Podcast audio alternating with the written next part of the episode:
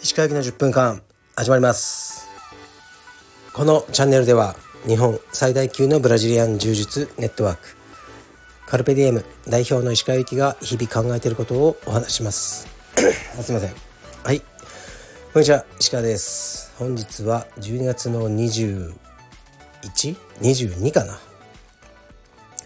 えー、金曜日です。本日は僕は江東区の家にいます。とねあのしばらくは江東区の家で寝るっていうふうに決めてるので行ったり来たりしてますね車で。で、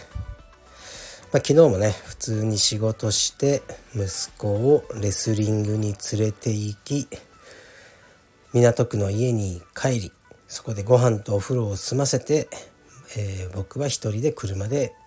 江東区へ。そんな生活ですね。今日も同じような感じになると思います。ま体調はね少し上向いてると思いますね。ではレターに行きます。えー、っと石川先生体調メンタルが優れない中ラジオ更新ありがとうございます。アポロチョコレートの回とても良くて何度も聞き返して今朝5回目を聞き終えました。これからもラジオ更新無理のない範囲でやっていただけたら嬉しく思います。PS バク転教育論息子と娘に実践しています。こちらもありがとうございます。はいありがとうございます。アポロチョコレートの回っていうのは前回に僕が話した回ですね。5回 聞くほどねいい話かどうか分かりませんがどうもありがとうございます。そうですね無理のない範囲で続けていこうと思ってます。PS バク転教育論。そうこれもね多分検索したら出てくるかもしれないですね。バク転がねうちの息子はできるんですがなんでバク転ねその特に役にも立たないバク転を ずっとやってきたのかということを説明してる回ですね。バク転はねあの特に生活には役に立ちません。でもうちの息子をあのいろんなところでねあの自信をつけたり救ってくれたのがバク転ですね。学校でいじめられて帰ってきてもいやもう気にするなってあいつバク転できねえだろ。ていうふうにいつも言ってますね。そしたらあのうちの息子もバカなんでねうんだよな。とか そういう感じですね。とかね忍者村とかありますよね施設が。そういうとこに行くんですよ。忍者の格好をして。好きなんですね。で忍者の格好をしてくる子はいっぱいいるんですけどうちの息子はバク転とかしまくるんですねもう路上で。そうするとうんその忍者村のスタッフみたいな忍者のお兄さんとかがめっちゃ喜んでくれるんですよ。で一緒に写真撮ったりでそういうのでまた息子も、うんまあ、自分はこうバク転ができるっていうのをすごく自信にしてるっていうのがありますね。だからまあ子供に自信をつけさせるために、まあ、やったって感じですかね。でもお金で買えないですからね。お金でおもちゃ買えるけどバク転はお金で買えないんですよね。努力しないと。でも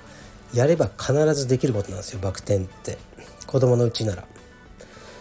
あ、その辺をねバク転教育論っていう回で語ってると思いますね。もうね話した内容忘れたんですけどよかったら聞いてみてください。はいありがとうございます。次いきます。これもね子供の教育系ですね。僕はあの教育のプロでも何でもないんですが来たら読みます。えー、っと石川先生こんにちはバッグを踏まれた後の菩薩のような表情を拝見しました体調の良い時であれば「おい!」などとおっしゃったのかな？と勝手に想像しておりますバカな親のざれ言だと一周されるような質問で大変恐縮ですが子どもの危機感のなさについてです。小学校低学年の子供がおり柔術をしております。強くなりたい負けたくないという気持ちはあるのですがその努力は極力したくないというタイプです。試合に出て負け続ければこのままではダメだと理解すると思うのですが勝ったり負けたりなので危機感があまりないのです。その辺りを親から言われるのが嫌なようで先生にお任せしていますが先生からは特に気持ちの在り方などのご指導はありません。負け続けてそこに落ち自分で這い上がるための努力を待つしかないのだろうとは思うのですがその前にできることはやらせたい。やってほしいと思っています。親のエゴやめてほしくない。もっとやる気になってほしい。これが頭の中でぐるぐる回っております。もし息子さんがレスリングに対してそのような感じであればどのような声をかけられますか？はいありがとうございます。まず最初に書いてあるこのバッグを踏まれた後の菩薩のような顔っていうのは服部君がストーリーにアップしてましたけど服部君とあの中華を食べに行ったんですよね。であその後コーヒ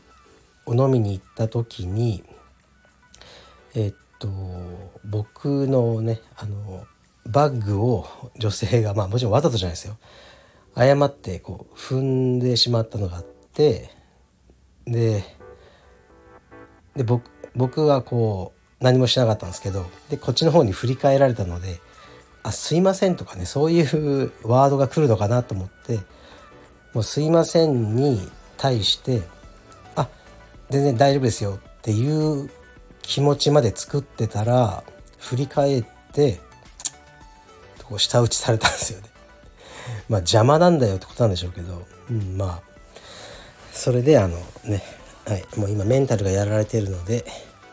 はい、もうねちょっと悲しかったってだけですね。まあでも多いとかね言わないですよ女性には。はい、で本題ですが子どもの危機感のなさ小学校低学年ね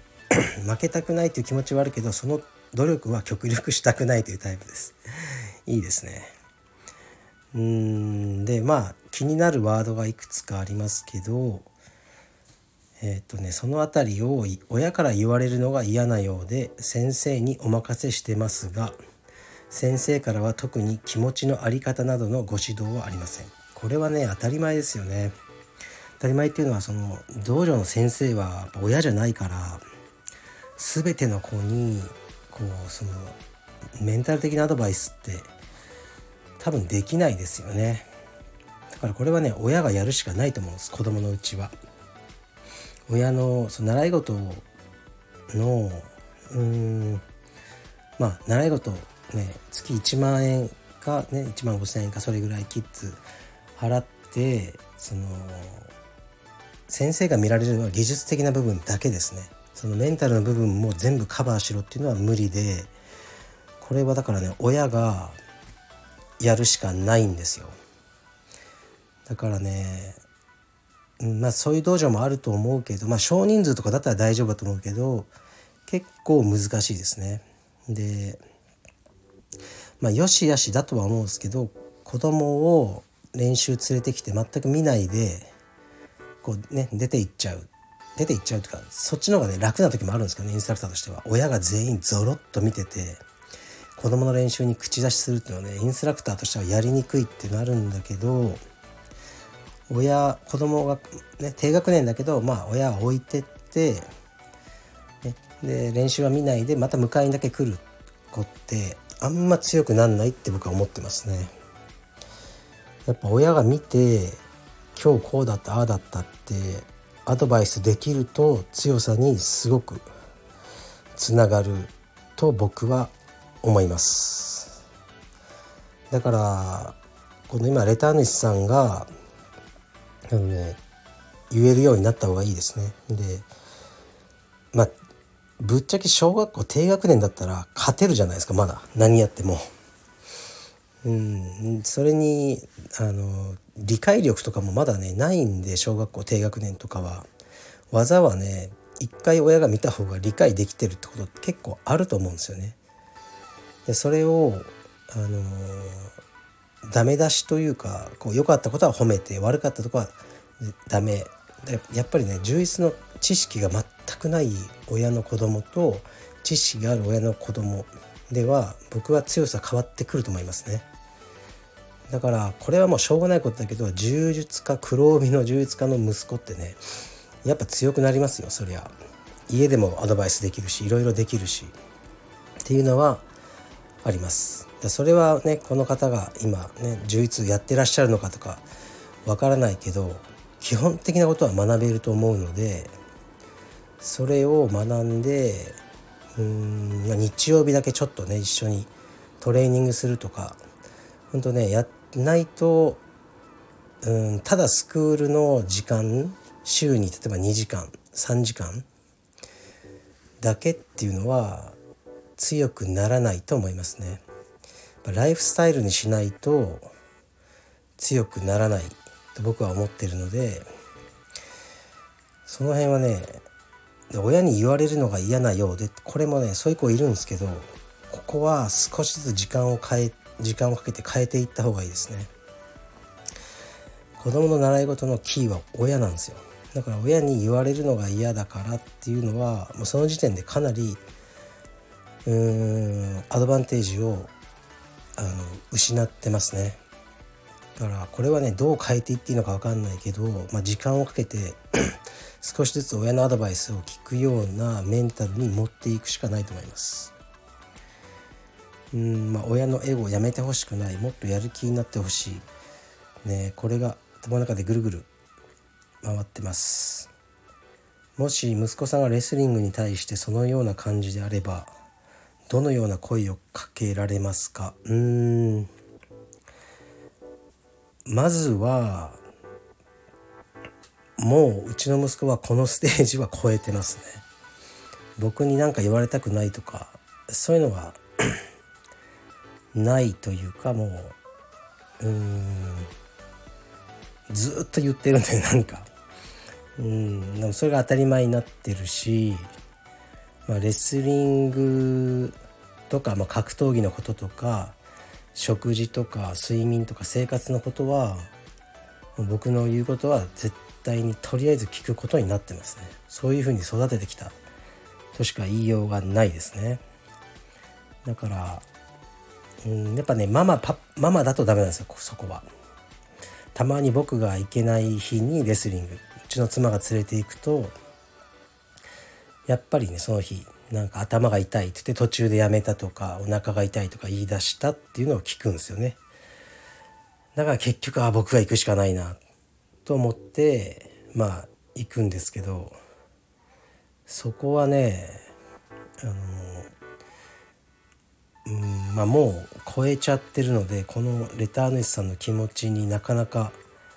なることはできないですけどまあ僕と息子はまたその違うレベルでの苦しみはあるんですけど僕の言うことがねあの言われるのが嫌とか はないですね。でここに書いてあるけど負け続けてそこに落ち自分で這い上がるための努力を待つしかない。これは逆に厳しいですよ。負け続けたらもう楽しくなくなっちゃうと思うんですよね。うん。だから勝っててちょっと調子に乗ってるぐらいでいいとは思いますよ。うん。でも例えばまあ一番いいのがね親からすると決勝ぐらいまでね2回ぐらい勝っていって決勝ではコテンパンにされるとかね。一番そのいろんな、あの学びがありますよね。いやお前最初の2試合すんごい良かったよ。でもやっぱ決勝のあの子には勝てない。あいつはすごいやっぱ練習してるよ。って言って子供的にはね最初2回勝ったことは嬉しいけど決勝ではコテンパンにされたみたいなねあの普段の練習はまあまあ報われたけどでももっと練習しないと次にはいけないんだっていうのをまあね7歳8歳がなると大体実感としては分かると思うんですよね。そういうあの経験をさせるのがいいと思うので負け続けて、ね、どん底に落ちろとかは僕は思わないですね。むしろどんどんね勝ってあの調子乗らせてでたまにガツンとやられてぐらいがいいと思うのでこの今レターネスさんの感じいいと思いますね。勝ったり負けたりで。危機感。危機感ってそんなにいらないと思いますよまだ。うん。危機感っていうのは持てないと思うので小学校低学年ぐらいだと。楽しい。あのでやっぱね練習が楽しいっていうのがすごく良いと思いますね。うん、だからあとまあ一貫性が大事ですね親が。僕はあの実はねこうノートをつけてるんですよずっと。息子のレスリングを見てまずあこれができてないなあれができてないなと思ったことをノートに書き留めてますね。でレスリングの動画とかをよく見てるんですけど見ながらあこのレベルはまだ無理だなっていう技術は、ね、無視しておいてあこれぐらいはもうできるんじゃないかっていうのは書き留めておいて次の練習でやらせてみようっていうのをノートに書いておいてでそのノートを持って次のあの僕と息子の2人の練習の時ですねこれちょっとやってみようよとかこれまあ、いつもこうなっちゃうけどここで足が曲がってるからだよって言って、まあ、指導してますね。うん、でそういうふうに、まあ、僕もでもレスリングはほとんど素人ですよ。だけどだからもう微妙なこともいっぱい多分ね言ってるんだろうと思うんですね。ああ自分がレスリングのね本当にリアルな経験者だったらよかったなとは思ってるんですけど、まあ、そうはなれないんでその代わりその動画とかいろいろ見て気づいたことをメモしてあの息子と2人の練習でやってるって感じですね。うん、だからあのねどん底にとかそういうねあまりネガティブな感じじゃなくてうんなんかあのあとね気持ちで負けるっていうのもあるけど気持ちってわからないから僕は技術で負けたと思ってた方がいいと思うんですね。だからやっぱり試合の動画見て負けたってことは確実にどっかでポイントを取られたっていうところですよね。そこ一点に集中してなんでここでひっくり返された？か分かる？って言ってその時ね立てるべき足が逆の足だからだよ。っていう風なアドバイスをしてちょっとそのシチュエーションやってみようって言ってそれを徹底的にあのやる。そういうメンタルがいいと思いますね。技術を向上させていくって感じですね。気持ちはねもういろいろだと思うし僕も答えわかんないですね。うん。でその負けん気がない子に対して負けん気をつけるっていう指導はなかなかね分かんないと思います。だけど負けん気が強すぎる子って負けると本当に1回の負けでやめちゃうとかもあるからそれはそれでリスクなんであの、まあ、持って生まれた気質はあまり変えられないと思うので変えられるのは技術の方ですよね。だからそちらで努力してみたらどうでしょうか。はい。ちょっとね長々とあの脈絡なくね語ってしまいましたが僕の思うところを語りました。はい。じゃあまた。失礼します。